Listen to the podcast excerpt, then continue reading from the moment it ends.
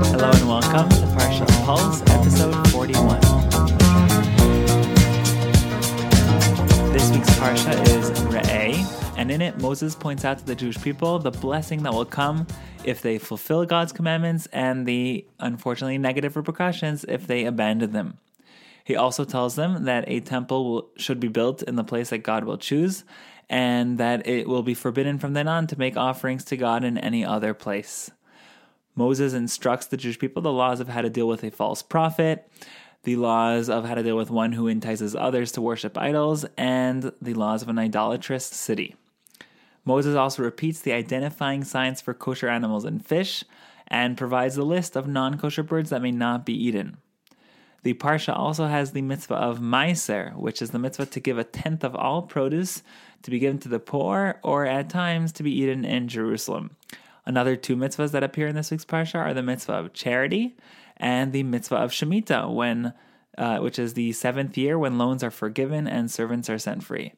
Our Parsha concludes with the laws of the three festivals Pesach, Shavuot, and Sukkot, and that is basically the summary of this week's Parsha.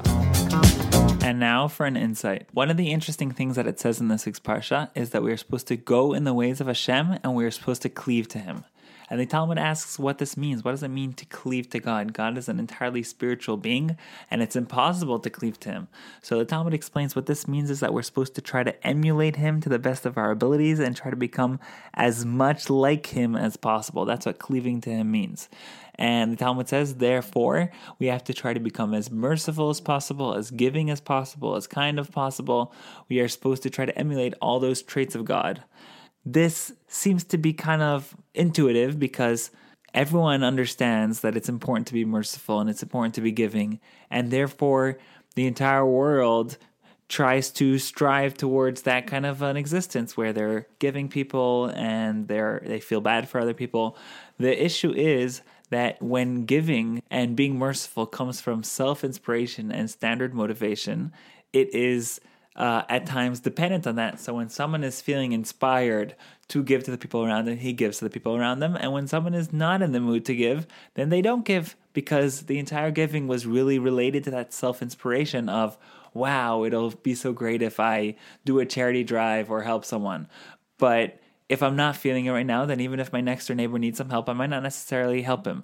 The Torah wants us to remember that being giving people and being merciful people is a, religious obligation. It's part of our religious obligation of cleaving to God and being more like Him, and therefore it's great to be inspired in doing, into doing things, and it's and it's great to take advantage of inspiration. But we can't have our good deeds and our good behaviors be dependent on inspiration. They have to be unwavering and consistent. And that I think is a very important message to take away from this week's Parsha. Yes, enjoy moments of motivation, take advantage of them, but don't have your good deeds and good behaviors be dependent on them. Make sure they become as much a part of who you are as possible and that they have a strong level of consistency. And with that, I'd like to wish you a great Shabbos and looking forward to next week.